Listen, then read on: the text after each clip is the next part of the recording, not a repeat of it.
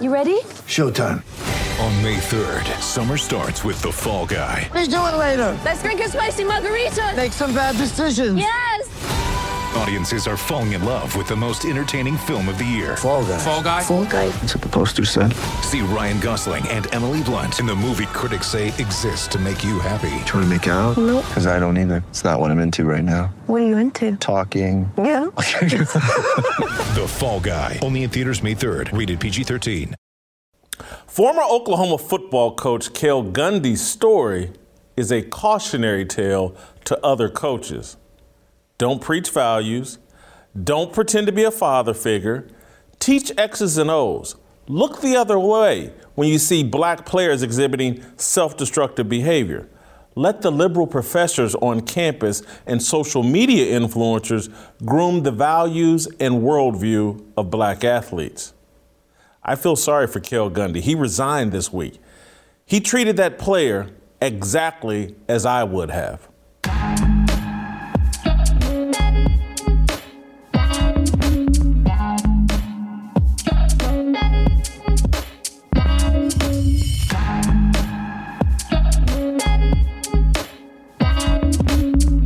Welcome, welcome to Fearless with Jason Whitlock. I am Jason Whitlock, your host. Uh, awesome to be here. Happy Wednesday, happy Hump Day. We have an awesome, fantastic, beautiful show planned for you today. Uh, we're going to be joined by uh, Virgil Walker uh, from G3 Ministries, uh, TJ Moe, the Show Me Kid, uh, Pastor Anthony Walker, and Pastor Bobby Harrington for some Tennessee Harmony. Virgil's going to be first up. Virgil's going to show some. Expand his bandwidth. He's from Oklahoma, and so he's going to help me talk about uh, Cale Gundy, the Oklahoma assistant coach that resigned. Uh, and so, you know, we're going to talk a little football with Virgil Walker and, of course, TJ Moe. Uh, but uh, first, what we're going to do is what we'd love to do here get a fire started about Cale Gundy. Uh, Cale Gundy quit because woke culture forbids sharing his values. It's the same reason Jay Wright retired as Villanova's basketball coach at age 60. Uh, the same goes for Duke's Mike Krzyzewski at age 75. Woke culture prohibits college coaches from preaching traditional values. Male college coaches now strictly teach X's and O's. College professors teach values. For a college professor, there is no higher value than the protection of feelings and the promotion of safe spaces. College coaches, on the other hand, value arming and fortifying young men for the harsh realities of life. Cale Gundy is yet another dinosaur who recognized the time we live in and voluntarily accepted the consequence of an American culture committed to the emasculation of men. Gundy, a former Oklahoma University quarterback and longtime assistant football coach, allegedly resigned his coaching position because he read aloud a racial slur while reprimanding, reprimanding one of his players. According to reports, during a film session, Gundy became agitated when he saw a player distracted by his iPad. Gundy picked up the player's iPad and read the words on screen, which included a racial slur. I know you're never supposed to do this, but I'm going to do it. Let's assume Gundy read the N word. Let's just make that assumption. It is the favorite and most prized word, word in so called black culture. Gundy coaches wide receivers, a position dominated by black men. Again, so let's assume he read the N word. In his resignation statement, Gundy took responsibility for his actions, uh, writing, quote, The unfortunate reality is that someone in my position can cause harm without ever meaning to do so. In that circumstance, a man of character accepts accountability. I take responsibility for this mistake. I apologize. I want to be very clear. The words I read aloud from that screen were not my words. What I said was not malicious, it wasn't even intentional. Still, I am mature enough to know that the word I said was shameful and hurtful, no matter my intentions. End quote. Uh, so let's make another assumption. I know I'm running the risk here, making an ASS out of myself, but I'm going to do it. Uh, Gundy was doing the only thing he's legally allowed to do at Oklahoma, teaching X's and O's. He got pissed that one of his players wasn't paying attention. He got agitated. He grew angry when he looked at the iPad and saw what the player was consuming, and he was consuming content that includes a word that Gundy justifiably views as denigrating and off limits. Gundy's values have probably taught him to believe it's important that no man think of himself or refer to himself as the N word. Gundy justifiably was uncomfortable with the behavior of the young black men who casually used the word. In his outrage, Gundy forgot that it's illegal for college coaches, particularly white ones, to preach their values to black men. Only white liberals are allowed to preach values to black people, especially on a college campus. Rather than explode in a fit of anger, Gundy chose to use the player's words and actions against him. He violated the player's safe space by publicly shaming him in front of his teammates. Gundy mimicked the behavior of a parent. He verbally spanked the player. Gundy forgot that the social media driven social justice movement ended the days of college coaches serving as surrogate parents to football and basketball players. College coaches are now personal trainers employed to prepare young men for the NFL and NBA drafts, and that is all. College sports now have a sole purpose the pursuit of money. A cynic will say that's the way it's always been. That's not true. Money has always been the driving force, but there was room for shepherding and discipling young men. Woke culture ended that. Brent Venables, Oklahoma's head coach, obeys the gods of the new culture. Uh, in his statement, he said, Coach Gundy resigned from the program because he knows what he did was wrong. He chose to read aloud to his players, not once, but multiple times, a racially charged word that Jay Z and every other rapper drops every 30 seconds. Oh, I'm he didn't say that. I'm sorry, I, I added that. Oh, he said, racially charged word that is objectionable to everyone except for fans of rap music. Uh, I'm, he didn't say that. And, and does not reflect the attitude and values of our university or our football program. This is not acceptable, period. Coach Gundy did the right thing resigning. He knows our goals for excellence and that coaches have special responsibilities to set an example that the players will ignore and call each, uh, each other the N word every chance. That, sorry, he didn't say that. I'm, I'm editorializing. I, I'm sorry. Anyway, you know what Venable said. But we also know what the culture preaches that black people are the N word and that we should call ourselves the N word and that we should lace all of our music with the N word and that we should call ourselves the N word out in front of white people and everybody constantly. And we should act like the N word is a word of affection. And then when a white person mimics our behavior, we should pretend, oh, that we fell to pieces and we're just damaged for life, and that white person's life must be ruined. Because once we ruin their life, our life will be so much better. We all know this. This is the game. We call ourselves the N word. When a gang member smokes a n- that's a, that's, that's a sign of affection. That's a sign of love. When he busts a cap in a that's love. But when a coach reads an iPad and says that word, black people fall to the ground. Oh my God! Oh! Oh Lord Jesus! I've been hit with the N word by a white man. Oh, take me home right now, Lord Jesus. We know that's what happens when we hear a white voice, when someone with white skin and a pink tongue, when they let that word fall out, black people, black angels lose their wings. It is over for us. We cannot exist. When I heard about Gundy reading these words, it was difficult for me to get out of bed.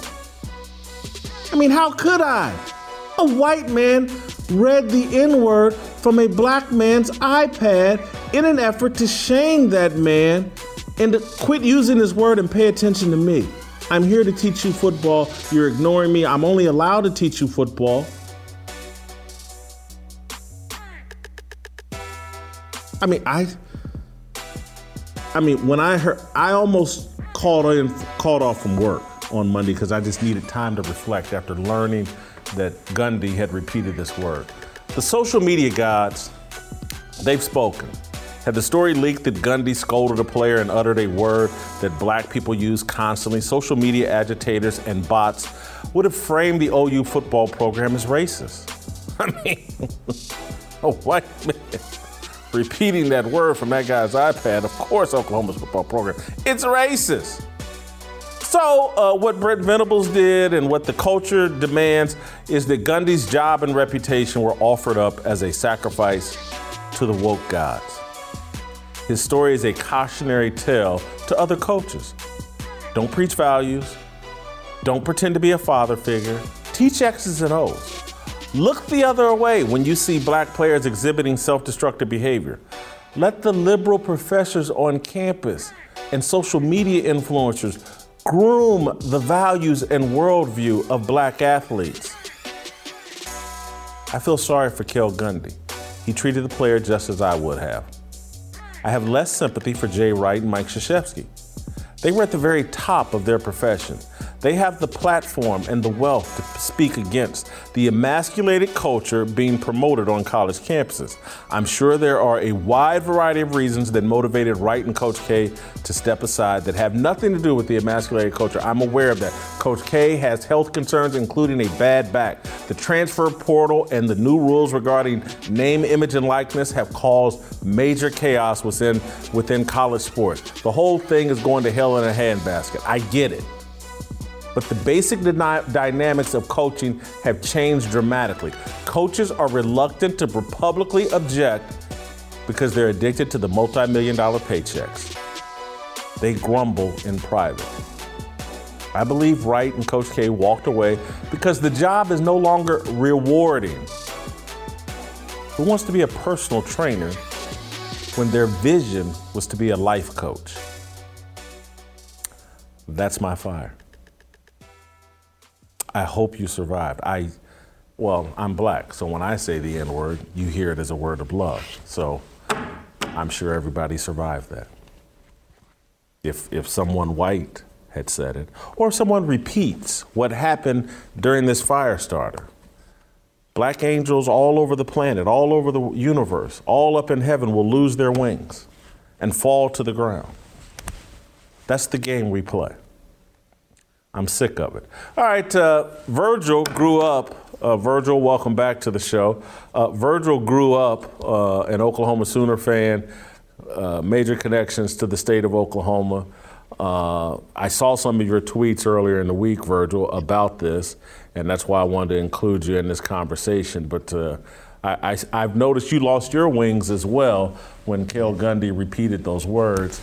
Uh, but as an Oklahoma fan and someone that's followed uh, Oklahoma football for a long time, and probably, I mean, Cale Gundy was a, a, quarterback there in like the 80s or something like that. Anyway, your, your thoughts on what happened to Cale Gundy? No, I, I, appreciate getting the opportunity to to switch switch it up a little bit and uh, and talk some football. Uh, n- no one would call me to talk football, but uh, I'm glad that I'm glad that I get an opportunity to do that with regard to uh, my Sooners. I, I, live here in the in the state of of Georgia. Uh, and and you know right outside of Atlanta, and uh, of course I, I root for the home team. However, just just to to make sure folks know that, that I have legitimate Oklahoma bona fides on my wall uh, over, there is is Oklahoma Sooner uh, rings and, and and I mean all kinds of awards and rewards. So when people walk in, even though they're from Georgia, when they walk in, they see they see a little bit of my Sooners. So I just I just want to make that clear uh, up front. But when I when I think about Jason, what what transpired, uh, my, my, truth be told, I think my initial response was heartbreak. Um, just because I, as a as someone who's followed uh, OU football for for for decades, um, I I was you know I'm very familiar with Cale Gundy. I'm very familiar with the role that he's played, uh, you know, through three coaches. Uh, you know, he, he, was he was there as a as a coach, uh, you know, during the time of Bob Stoops, and, and has, has, walked through the whole whole process toward the end of the year when you know when when things were uh, you know turned upside down. Uh, he's he stuck he he was the he was the anchor that stood there that helped glue things back together Stoops stepped back in to to kind of fix the ship and and Brent Venables uh, coming over all of that I mean we we Oklahoma fans were ecstatic uh, we saw nothing but great things uh, in our future still do uh, but when this took place, I, I, I kind of paused and thought, what in the world? And I, I read Gundy's statement.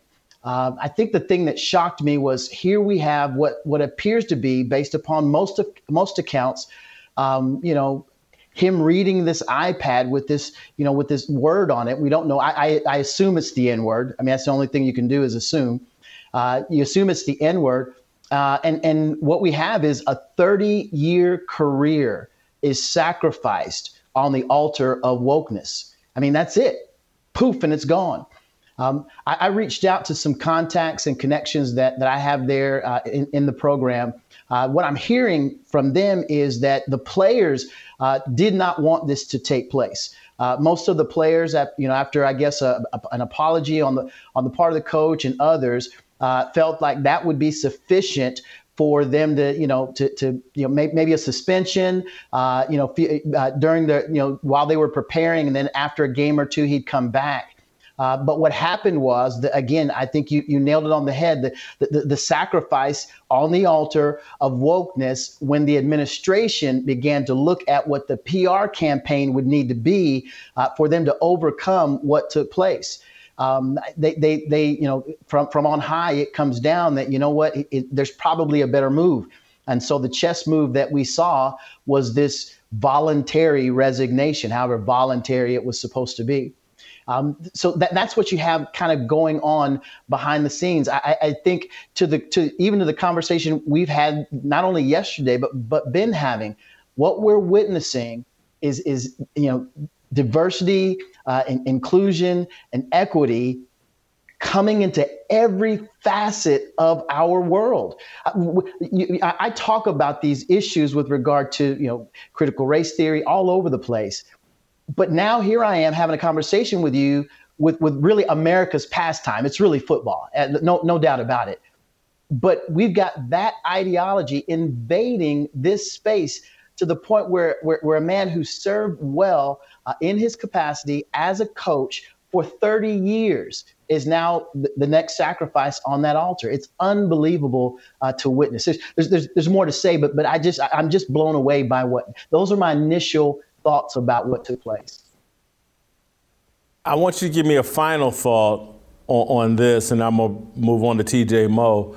My problem with woke culture and why, and DIE, and why I consider it anti Christian, there is no forgiveness. Right.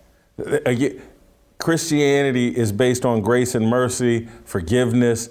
There is no forget. We've replaced forgiveness with sacrifice, and someone must be killed at the stake in order to make up for. And again, I'm not even sure the guy did anything wrong, but he's going to be sacrificed just in case and killed. And and that's what I can't stand about this woke culture. They've removed forgiveness from the equation. Yeah, forget, forgiveness is not is not a part of it. There's no atoning for any sin. Uh, the only thing that, that you can do in, in that ideological framework uh, is pay you know penance. Uh, you can you can you, are a part of works based righteousness, uh, and you're going to do the work of anti racism for the rest of your life, uh, and it never pays. No no one is ever satiated. Wokeness is never satiating. It's never satiated. Uh, it, it's one of those things where time after time after time again, you'll, continue to, we'll continue to watch this process happen. We'll, we'll, we'll be back talking about this again with another coach when the word is used so often, so much in the music that's played at the practices, uh, in the in the locker rooms that are taking place, uh, and but but no one was hurt by it until to the point you made at the beginning. It, it, that word came out of the lips of a white coach, and now you know it, it, it's it's curtains for everybody. Thank you, Virgil. Uh, great Thanks. job as always.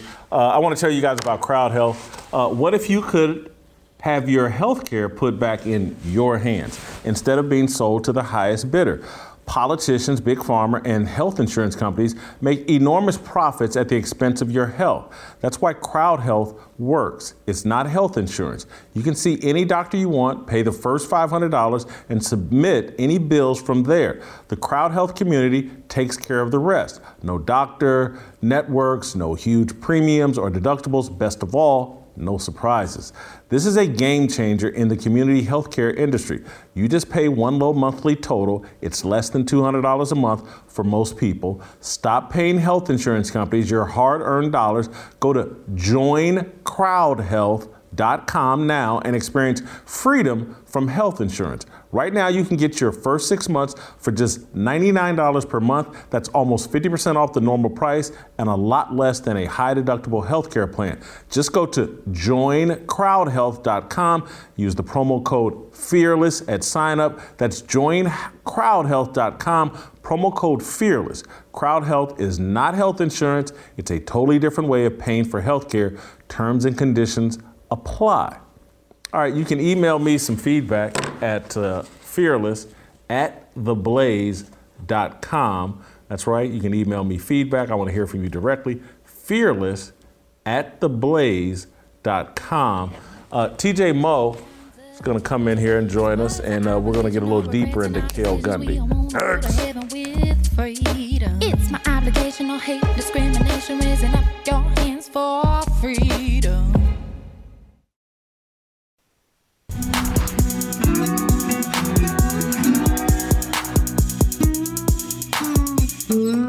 All right, welcome back. Uh, let's bring in the Show Me Kid, TJ Moe. Uh, TJ uh, will have a good take on this, I think. I haven't talked to him about it, but having played in the SEC for Mizzou and having played in the Big 12 uh, for Mizzou, he knows a little bit about Oklahoma football.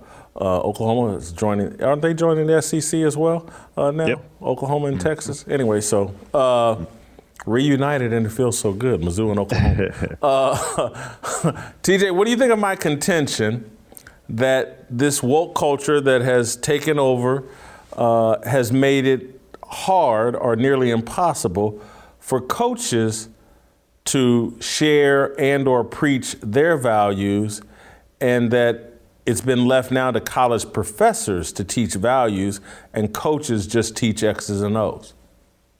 Before you go there, uh, Virgil wanted to point out what a big Oklahoma fan he is. I'm going to point out that right above my desk here is a uh, poster that has our victory over number one Oklahoma, 36 27 in 2010. Uh, and I stare at it every day. So we are on opposite sides of this, Virgil. Uh, your contention is exactly correct. And, you know, it's you probably, I'm sure you're in the same boat as I am. I can go back and remember specific lessons and moments from my high school and college coaches. And they weren't football related.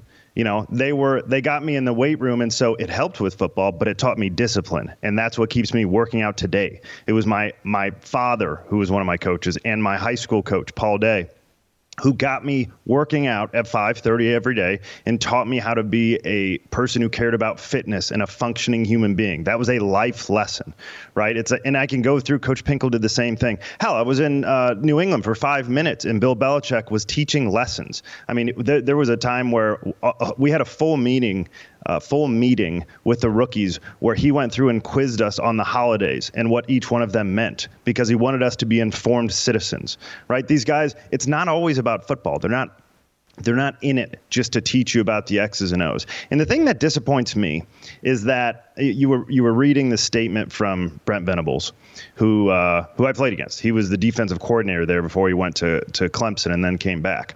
He what has happened here is the woke culture has made anyone with something to lose into a fraud. This part of the statement is driving me insane. He said, quote, as painful as it is, uh, as painful as it has been dealing with Coach Gundy, Gundy resigning from the program, it doesn't touch the experience of pain felt by a room full of young men I'm charged to protect, lead, and love. Those words actually came out of his mouth. I, can't believe he's such a fraud. I don't know how the guys can look at that and say, Coach, how, how do you think I'm so weak? Why do you think I'm so fragile? Because remember, it is the players who have come out and said, eh, he didn't do anything to us. He should still be coaching us. We like this guy. Meanwhile, and I want to point this out because I mean eh, nobody's handled anything well, but this is the same school that when Joe Mixon punched a white woman, it was another race thing, black man versus a white woman here. 2014 punched her in the face and broke four bones. Oklahoma let him keep his scholarship in 2014 and continued to take classes. And then they let him back on the team, played for two years, left early for the draft. This guy actually, it's Brent Venables is telling us that words hurt more than actions. I'm telling you, ask that young woman about the four bones in her face. And so it's like, that was a race thing. We didn't need to make it a race thing because it wasn't about race. It was about a bad person or a person making a bad decision that should have consequences. And yet, because this dude's white and he read something that actually came from the handwriting of a black man, then suddenly he is so toxic to have around that Coach Venables, I assume, based on his uh, his statement here, encouraged him to leave the program because he felt his players were just in too much pain. They're too fragile, and, and I'm tasked with protecting these young black men that are they're just glass. As soon as you drop them, you drop them. They're done. I don't want to defend Venables, but I, I just want to enter into the record the facts here, though, TJ, is like Brent Venables doesn't believe what he wrote there either. He, mm. He's saying what he thinks he has to say to survive and to recruit. He's, you know, first year head coach, replacing a guy that was very successful, producing all these Heisman Trophy quarterbacks, exciting offense. And so he's in a tough spot. He needs to recruit, and he knows that the players are controlled by social media. And he knows that if they don't take this kind of action, if he doesn't say these kind of things, he leaves himself vulnerable to social media. And, and, and that can take on a life of its own. And so the same players that are right now going, hey, he shouldn't be fired. If social media starts coming out with memes and starts going after him, those same players could then pivot and say, you know what, he should be fired. And then the other thing I can hear people saying right now is like, hey, Joe Mixon was an 18 year old, 19 year old kid. This is a 50 year old man. He should have known better. Well, and again, what I say to those people is after about age 12, if a boy doesn't know, hey, you can't punch a girl. And hmm. particularly not in a restaurant over nothing over nothing. Now, and again, I get Joe Mixon and some of these guys, and I don't know Joe Mixon's background, but I know some guys that come from some backgrounds where women are capable of beating you up and or shooting you. And in that environment, there's seems to be a different set of rules. But on a college campus, in a, in a little fast food restaurant over nothing, by the time you're 10, 11 years old, you know hey, you don't have to be 50 to know I can't punch, haul off and punch some girl and break bones in her face. And so I just want to enter mm-hmm. that into the record that Venables is reacting to the culture he's been placed in. He wants that money, he wants that fame, he wants the success, he wants to survive. Well, that's why I said, because I agree, he doesn't believe it. That's why I said this culture has made frauds of anybody with anything to lose. And he has something to lose. He waited. This is a guy who's been one of the top defensive coordinators in college football for 20 years and finally got a chance to be a head coach. And he doesn't want to blow it. He doesn't believe it either. But there are people who do believe it. I don't think he's one of them. I don't think Gundy's one of them.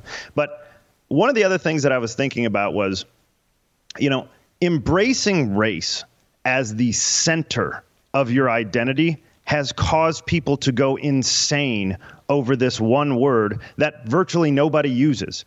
It's like no wonder if race is all that matters and totally defines you. It's no wonder that the existence of a word that would denigrate your race would cause you to go insane. That's why this is such a terrible misstep. It's like if you're defined, as we talked about yesterday, by being in the image of God, you don't care if somebody, it, it's like what E.W. Jackson said. Hey, man, this is just the house I'm living in. I happen to be white. Ain't got nothing to do with me. A- ask me about my heart and my soul, and I'll tell you about it. You can't define who I am based on what you see as I, I'm walking across the street.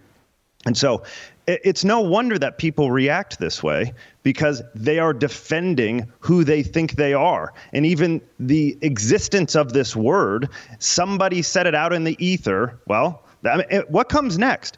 It's up. It's written up on a board. Somebody and a white guy walk by and look at it. Well, he probably read it. We need to fire him. He probably thought it at some point. Next time he argues with a black man, he probably thought the N word. We need to fire him. It's like, where does it stop? It is just, you cannot define yourself by race, or this is the type of thing that's going to follow. It's, it's again, it's why I'm against diversity, inclusion, and equity. It makes all these different disparate identities your main identity. And then it's why I'm so critical of social media because social media uh, uh, baits people into buying in to these false identities, constructing their entire lives around promoting uh, these identities. It, it, it's it's a terrible Molotov cocktail that is mm-hmm. killing American society, and and uh, you know, I, I, feel bad for the, for Venables. I feel bad for Cale Gundy. I, I feel bad for the kids at Oklahoma because uh, mm-hmm. it sounds like Cale Gundy was a good coach. Joe Mixon actually is one of the people that stood up and spoke for him and said the guy did a, gr- a, a great job. But again, these coaches are not allowed to preach values anymore, and they're not allowed to uh, discipline kids the way they used to be able to. Because my, my whole problem with this Gundy deal is if I was the coach and someone was there on an iPad and I was caught him doing what Gundy caught this guy doing, I was very capable of doing the exact same thing as Gundy.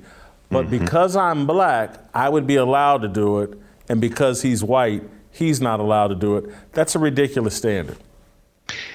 So to add to what you said at the beginning and now what you've just said. Isn't it funny that the rise of the LeBron James more than an athlete thing? Hey, don't look at me as just an athlete. Listen to what I got to say on social media. I'm more than an athlete. We're telling coaches, the people who have actually been through the ringer, who have the wisdom that they need to just stick to X's and O's, the people who could actually help us through these moments, the coaches who have dealt with 20 year olds for the last 20 years and know what they're capable of doing and know how to help sculpt them into men. Those guys can't share their wisdom, but we should be listening to the athletes, the 20 year olds who don't know anything, who might know something when they're 40 if we allow the today's men to teach them. Those coaches don't get to say anything, but the players, they're more than athletes. Uh, thank you, TJ. Great job. Don't go anywhere. I'm going to uh, include you in my Tennessee Harmony discussion uh, with Bobby and Anthony. Uh, get your Fearless Army swag at shopblazemedia.com slash fearless. Tennessee Harmony with Bobby and Anthony and TJ. Next.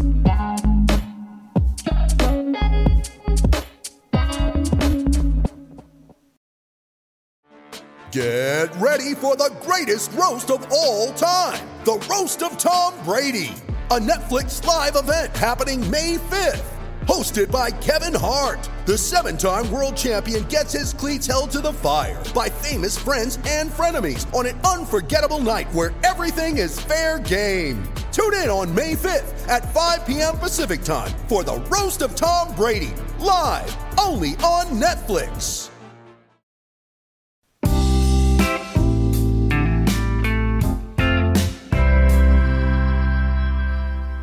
Welcome back. Time for a little Tennessee Harmony. It's Wednesday. That means uh, Pastor uh, Bobby Harrington and Anthony Walker, uh, both affiliated with Renew.org, are here uh, in studio. And so uh, we'll talk about an issue specific uh, to religious culture and our understanding of what's going on in faith.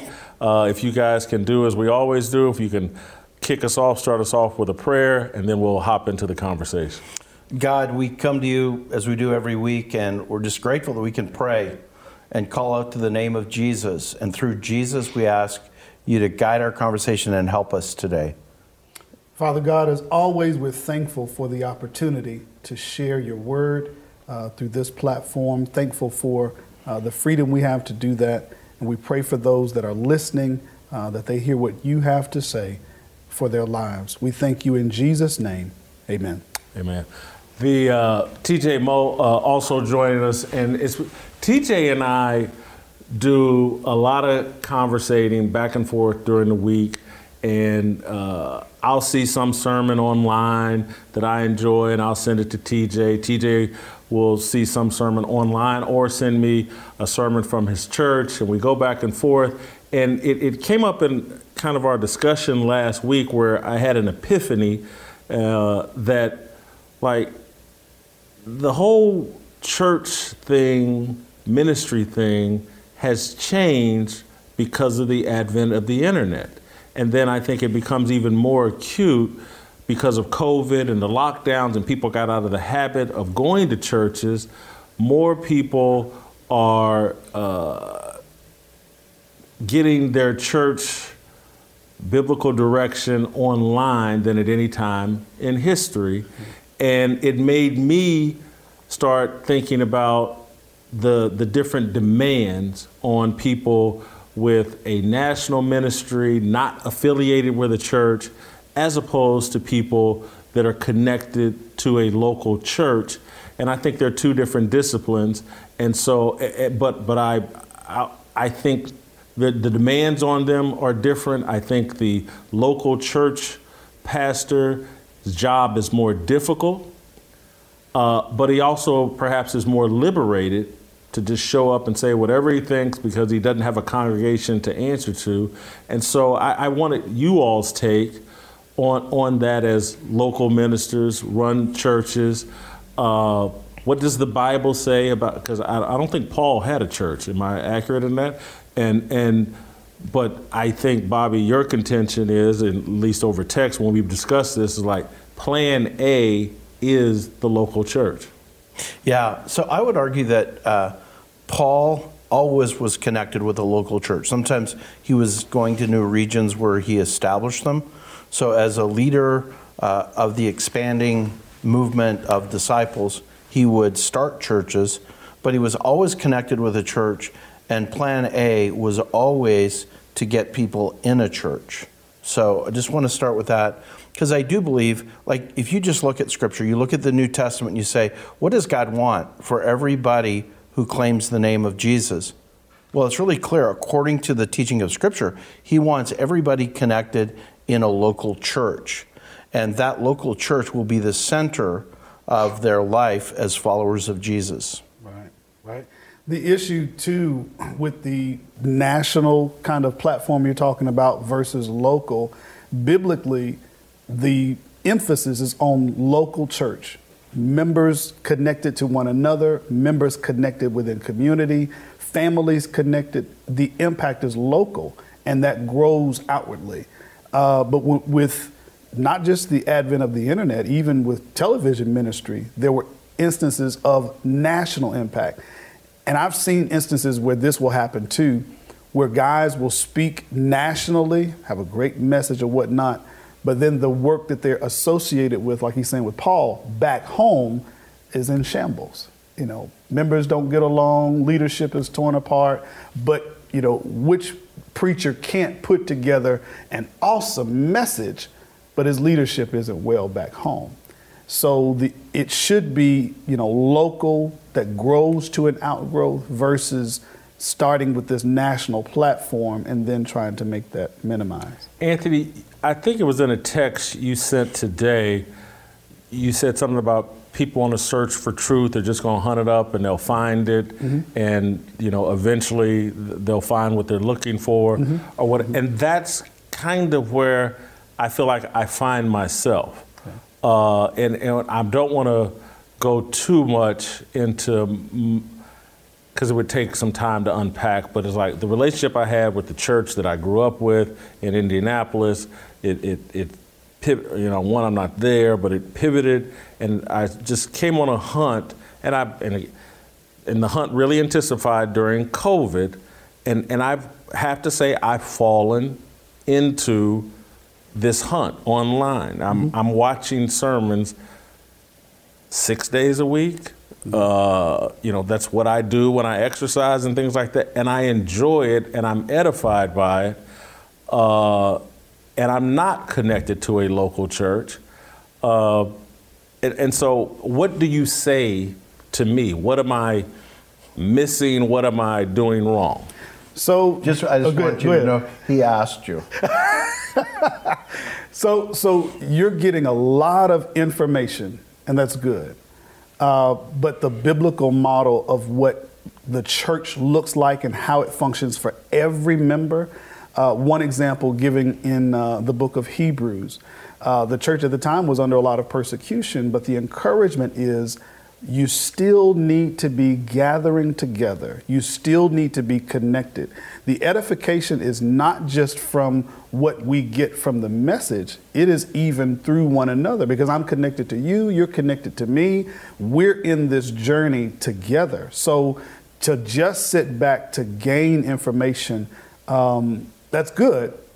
Uh, but the preferred method, according to God's word, is that we are actively involved. Some point in the way, I am being discipled and I'm actively discipled. At some point, I am gathering uh, to come together to worship. And that even has uh, a community aspect to it. All of that uh, is involved in your walk. So to sit back and get information is good, but you need to Bobby, go a is it- step further. Did you leave anything out, or you want to add something there? Yeah. Um, I, by the way, I just really appreciate your transparency as always. Certainly, certainly. So thank you for that. Uh, when you think of church in the Bible, uh, I think it's helpful to have a definition. So I'm going to give you just a short definition that synthesizes everything in the Bible. Church is a community of disciples who gather, they gather regularly under scripture and godly leadership to be disciples and make disciples. Now, that pulls together everything in the Bible, and I want to say something that's a little bit provocative, but I'm saying it to make a point. If a person is not involved in a local church, there are literally hundreds of passages in Scripture that you are disobeying. I, I, yeah, I, I, I don't know if that's as provocative as you think. It's certainly not offensive. Uh, you know, I could probably rattle off a lot of things that I'm in, and you as well. Uh, TJ, uh, I, I want to because you and I have this conversation constantly. Uh, you know, hop in here, and I, I, maybe I'm leaving something out. I don't think you're leaving anything out. The uh, the point about the maybe traveling ministers, however you want to delineate it, versus somebody who has a church that they preach at every weekend. I have found this is anecdotal, but I have found that aside from the pastor that I have finally landed on with Ron Tucker, which he's he's been on the show. You guys are aware of him. I found that he tells the truth. I've been to 15 churches in St. Louis. Most of them seem afraid of their own congregation. And so they don't tell the truth. They're afraid of blowback because they have to face those people every week. So I, I'm not telling you that uh, I would be doing anything different. I'm telling you, I, don't like that it seems they're unwilling to tell the truth because of potential blowback. And so I have found that going online and seeing a lot of the people, traveling ministers who don't necessarily have a church, they're more willing to tell the truth on a regular basis. That's been my personal experience. And again, this is why I church hopped for 15, 20 churches, whatever it was, till I landed on Ron Tucker because he seems to not care. He seems to want to tell the truth. But as he said when he was on this very show, he's lost a good portion of his church because of that. And so I assume that's what many of the pastors with the local churches are dealing with, and they're afraid of that backlash because if you come out and for me it feels like the truth he backs what he says up with scripture but he is certainly aware that there's a lot of people right in the middle of the service getting up and walking out and so uh, i'm looking for the truth And that's why I spend so much time on YouTube looking at pastors who don't seem to be held to the opinion of their congregation. Those guys are more than willing to tell you whatever they got because they're going to move on to the next church. If they piss off people in the next church, who cares? They're going to move on to the next church and they're just going to keep telling the truth. So I, I think it does free you up to tell the truth, and that's why I appreciate doing it. I'm still involved in my local church here uh, because I found it, but to be honest with you, I was free floating for several years because I'm not willing to go into a building to listen to a guy who's who's spending all of his time trying not to offend people. That to me is not the church. Yeah. Can I uh, say some things about that? A church is not the pastor. You're not involved in a church because of the pastor. Like, if you're getting involved in a church because of the pastor, then you're not, again, following the guidance in Scripture. A church is a community of people where you trust and follow Jesus as disciples together. And the leadership of a church is ultimately a group of elders, not a lone man. Now, a lone man may work with elders, but I just want to call out if, if we think that churches are just the, the head honcho who's speaking, then hey, pick your church on online. Just watch churches online, but you'll be missing what Scripture says. And uh, what Scripture says is that God's ultimate desire is that we help each other in community to become more and more like Jesus. And I, I'm a truth guy, okay? And I think truth, Scripture teaches the church is the foundation of the truth. So I totally agree. But truth should lead you not just to truth, but to becoming a lover of God and a lover of people. The Bible teaches that the ultimate attribute of a true Christ like person who really has found truth is the way they love. That love for other people is the ultimate sign. So if all we're doing is getting information, but we're not actually practicing a life of love in community with others, where we're forgiving each other, where we're building each other up, we're serving each other, then we have missed what Scripture says is the ultimate sign of a Christ like person. I, am going to I'm going to not personalize this and just talk about people in general. Uh, and it's not because I'm, uh, but I can hear people hearing this and say, well, hold on. Uh, I am in discipling relationships with others. I am per, through Zoom or over. I, I'm about to personalize it, but again, take take like David Curtis, who's a friend of mine, local businessman here in Washington. Uh, been to his home and his family members' homes for church services and things like that, where they are actually having church all during the week and bringing people in, and and so I can hear some people like, well, you know, five, six days a week, I'm doing things with people, other Christians. Uh, you know, it's just like tonight, you know, not again, I'm personalized, I said I wasn't, but it's like me and some of my teammates from Ball State. We have our own little Christian study, fellowship, help each other, pray for each other, talk about scripture, blah, blah, blah. And so, people, what TJ and what a lot of people think, perhaps wrongly, because I, I, agree with a lot of what y'all saying. Like, the reason to be at church is the fellowship with others, to help others, and and and to love others, and blah blah blah. But on Sundays, here's where, and again, I said I wasn't gonna personalize it, but I'm gonna personalize it. Where I struggle on Sundays, and this has probably always been the case, even at the church I grew up in I get bored. Yeah. Okay. If the minister does not engage me, totally. if he doesn't challenge me, if he doesn't give me a new way to think of things, and as TJ's saying, if I'm sitting there going, this dude sounds scared because he won't even say what's really going on and what's really obvious. I get bored and I'm like, you know what? I, I got something better I can do yeah, on my yeah. Sunday. I, I, can, and, and trust me, the rest of the week, I'll be in discipling relationships and doing all this and doing all the other stuff.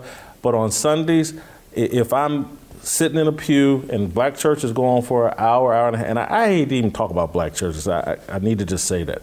But it's like I'm giving up an hour and a half of my time listening to somebody that's boring me.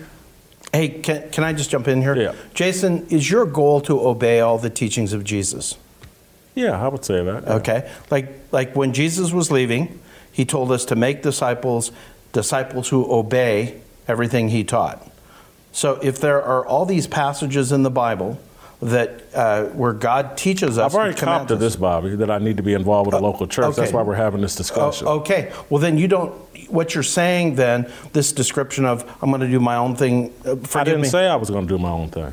Okay. I said I'm trying to understand w- what I should do. That- that's fair. And Okay. I'm, I'm being So let- transparent. and again, the way, the, hold on. The reason why I said I didn't want to make it personal, because it's fine. I'm very transparent, but I don't want to be put on trial. Gotcha. Because th- that will provoke me to put you on Yeah, trial. yeah. And we shouldn't do that. But so go thank- ahead. Yeah, um, thank you for, for that.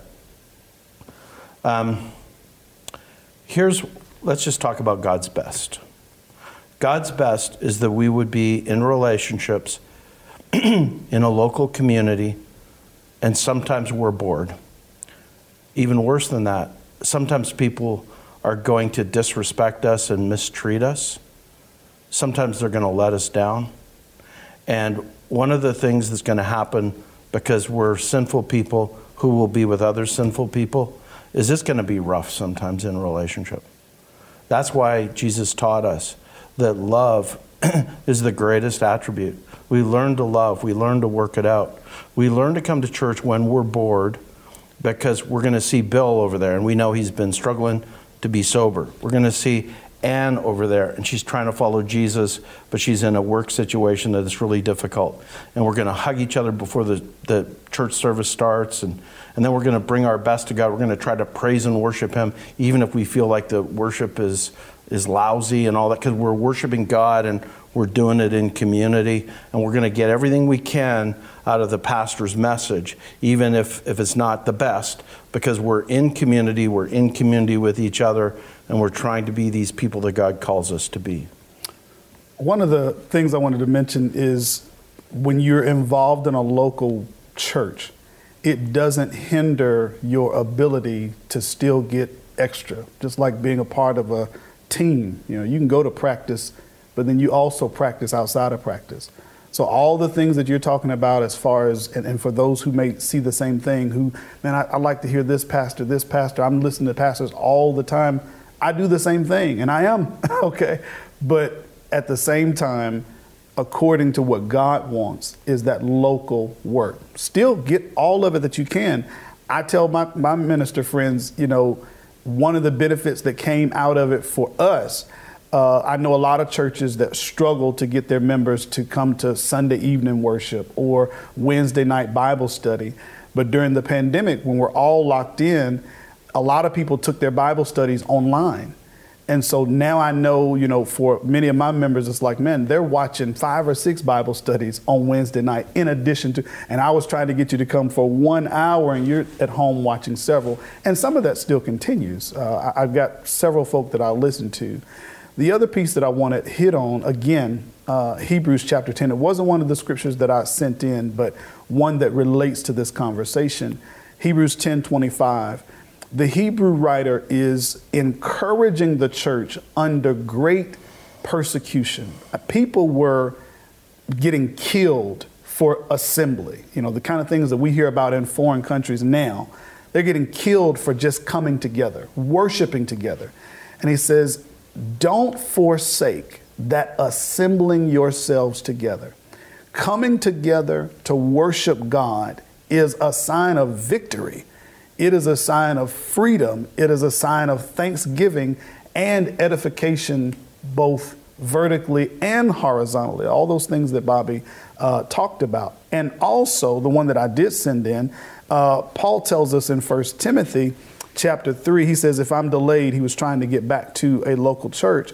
He said, If I'm delayed, you will know that people ought to conduct themselves in God's household, which is the church of the living God the pillar and foundation of the truth. The church is God's uh, vessel through which He gets the truth out to the entire world. So it's God, hey, I want to be involved in the work that you're doing Uh, and there will be some things that probably logically might not align with us. Well, why are we do why are we doing such and such, this and that and the other? And a part of the logic that we deal with is it's not about my understanding how, when, or why, but it's just the fact that God says this is what I need to do. His way is best. TJ, I'm a, I got a follow up, but I'm gonna bring you back in to see if uh, you have something you want to add to anything you've heard. Yeah. So one point of clarification, because um, because Bobby said it's not about the pastor, which I think generally is true, except that the pastor is leading the direction of the church. So if I feel like he's a coward and misleading the church, then what I end up doing with the different uh, members in Bible studies and such is we're discussing what the truth ought to actually be, and we're following somebody who's not telling the truth. So so then how can you attend that it's like I'm making time trying to sort through what I feel like are the lies or the cowardice of the pastors. So that causes me to switch churches. I didn't give up on the church, but I left those churches. So, point of clarification there. The second thing is this, and um, this is a, an honest question for, for both the pastors. Um, I have heard a ton of pastors say, hey, the church is not the building. And so it seems to me, and again, I would love to hear a response to this. Jason is still within a church. This is his church, right? We have our prayer meetings. Eh, you guys are shepherding us. He has his discipleship, and I'm not saying it's perfect. I, I you, you said there are hundreds of Bible verses that discuss maybe it is actually the local church, but it's like it seems to me he's created a church of discipleship of people that he's pouring into and getting from, and actually incorporated pastors to help with the expertise and guidance there. So, uh, give me the, the proper way to look at that. I want to respond to that, TJ, and say there are some elements of what we're doing that are true with that. I actually believe and, and want to join a local church. I, I want it to uh, satiate some of my needs that that again so because sunday may not be the main event of the church that i join and quite frankly i may join a church and you may not see me on sundays but i want things happening on tuesdays wednesdays and thursdays that may help me address my gluttony or may help me adjust my vision on how to pr- approach finances, may be teaching me how to live properly in this world. And so, and, and again, that's where Sundays does become important. It's because it's like when I hear a sermon, I want to hear a minister like, oh, this dude gets it. And mm-hmm. then what I see on Monday, Tuesday, and Wednesday, even on the days he doesn't get it, because anybody that listens to me talk about anybody. Talk about myself, talk about my mother who virtually walks on water. Love Tony Evans, love Mike Todd. But I'll, I can find fault with me, my mother, Mike Todd, Tony Evans, everybody. Mm-hmm. And so I don't have an expectation of a perfect church okay. I, eh, because that's an unreasonable expectation. It's filled with people. Sure. That means it's filled with imperfection. Yeah. And, and yeah. so yeah. I don't have that.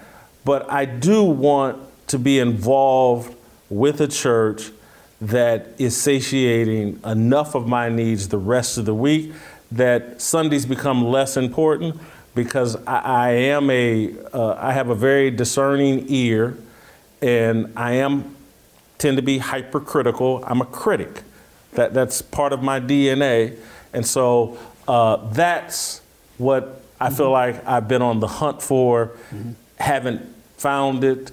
Uh, and I, again, I, I guess I go back to why we're having this discussion is like I'm finding the boldness in a Voddie Baucham who's not attached to a church. Uh, Tony Evans is attached to a church in Dallas mm-hmm. and ministers, the pastors at church, but I, am sampling E.W. Jackson. I think he's an associate pastor somewhere. He's not the lead pastor, I don't think, it's somewhere. But I, am finding all of these national voices that aren't, and, and, and this is where I'll defend local churches is, is, and ministers, is because they're so in tune with their congregation that one person can sit in that building and say, How come this message doesn't hit home with me? and not realize there's 300 other people in this building, Mm-hmm. and that pastor may have intimate knowledge of someone in their congregation who's in crisis and has to hear this particular message on this Sunday. Mm-hmm. And again, the national minister, unconnected with church, those thoughts don't run through his head. He's just trying to reach as many people as he can. And so I'm very respectful that you guys have a much more difficult job and a different set of demands. And, and Bobby, when you called the local church Plan A, that makes me think there's also must be a Plan B, C, and D in the I- I- Bible. I, think that that's fair. Uh, just a couple of points. First, uh, I think, uh, TJ, thank you for uh, clarifying. What I'm describing is the ideal. And, and the ideal in Scripture, like if you're following Scripture, you're going to have a group of elders and you're going to have a, a lead pastor uh, because that's the most effective thing. But he's not a one man band. He uh, has to be under the authority, and he may be one of them, but he's under the authority of a group of elders who are guiding that church. They're elders, they're shepherds, pastors, overseers. That would be God's, that would be God's plan for the local church. Um, I think that um, when we say plan A, uh, the ideal for us is in Scripture. And so it describes this community that we're a part of that has Sunday gatherings, but has, has uh, groups and meeting from house to house and uh, being disciples and making disciples all throughout the week. Now, what happens is a lot of times churches don't function the way they're supposed to. And this is why you'll see these things rising up outside the local church. And oftentimes, Plan B or C uh, is good. Like Jason, you and I have been in a relationship for a year, over a year and a half now, and I, I really think you're getting a lot of discipleship. I think that I, I love our conversations. You're having conversations with Anthony and, and a bunch of others. So it's not like there's not nurture going on, and, and also you're giving to other people. But uh, so we want to acknowledge that. But I just want to come back to and say, I really think that uh, our best is to try to obey all the teachings of Scripture and plan Let A. me tr- try it one more time because we're almost out of time. Is there a plan B, C, or D mentioned in the Bible? I'm asking sincerely because I don't know. Bobby called and said there's a plan A. It makes me. Sure. What are some of the other things? Like again, is having a national ministry unconnected to a church? Is that a plan B? No, no. The maybe Plan A is not the right wording. Obviously, there will be churches that are in transition to become the ideal, which is what he's describing. You may have a church that doesn't have elders yet, men that are biblically qualified to be elders. That church may exist, but that church is not what God ultimately wants the church to be. So that may be, I wouldn't say, well, let's just do that. Well, no, because he's really wanting us always going to this main ideal of having a local work. Back to your original question to kind of wrap it up the kind of con that takes place with ministers that are not associated with a local work, that have a ministry, is the lack of accountability to anything or anybody. Like we're all, as Christians, accountable to one another. Even I, as a minister, Bobby, as a minister, we're accountable to one another. But if I can go out and just put forth a national message, and I go home and there's no accountability, I have no, no nothing that guides this work that I'm putting forth. It's just, hey, I just wanted y'all to hear it and I moved on. Then I'm just a speaker at that point. I'm just putting out, you know, a podcast, so to speak. But if I'm actually working in ministry and implementing this, and this is where I was at the beginning, that same message can go nationally. Uh, Tony Evans is an example that you've given. The same message that he's preaching in his local work is what's broadcast nationally. His writing is the same stuff he's teaching at his local church that's just broadcast nationally, and we appreciate that. And that's where I see that's that's what we are reading of when we read of what Paul does. Paul did not set out, hey, I'm trying to be a national minister. He's just trying to help plant churches here, disciple young men, lead others, and that becomes a, a national impact. So, and in your search, in the same way in your search, Uh, what I encourage people, especially young people, I get this with our college kids that come in. I encourage people plant roots. Just get rooted in a local work. It doesn't hinder my search for truth. It doesn't hinder perhaps even the critical eye. I know everybody in my congregation probably is not, oh, I love every sermon he's ever preached. I'm not preaching it for you to love every word I say. I really want you to be attached to God. But if you're planted, you're rooted in a local church, you're working, you're serving, you're edifying one another. Hey, God is, is in that process. He's working some things. And if you happen to say, you know what, I think I may go to, you know, Harpeth, you know, maybe that's a place that I can kind of get plugged in there. God bless. But to sit back to say, and, and that's an encouragement to everybody to sit back, and I'm looking for this kind of dynamic, I'm looking for this kind of minister and then I can kind of get plugged in. My encouragement is to get rooted. Gentlemen, we're out of time. Uh, we got to go. I think I hear uh, harmony playing in the background. Uh, that means we'll see you tomorrow. Uh, we got a special show tomorrow. Royce White has uh, his first foray into the uh, political, the electoral deal. We're going to talk with Royce White. So we'll see you tomorrow.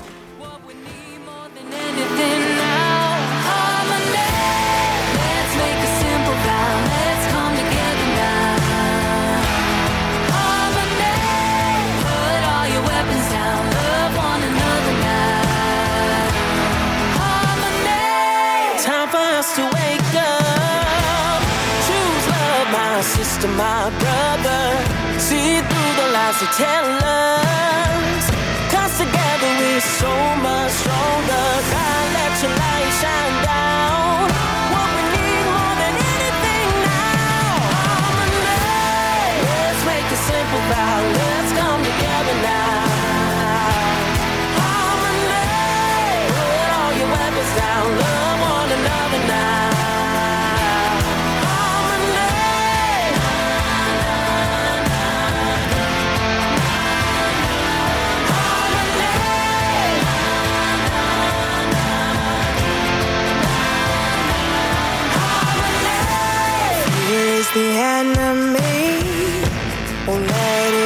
To me.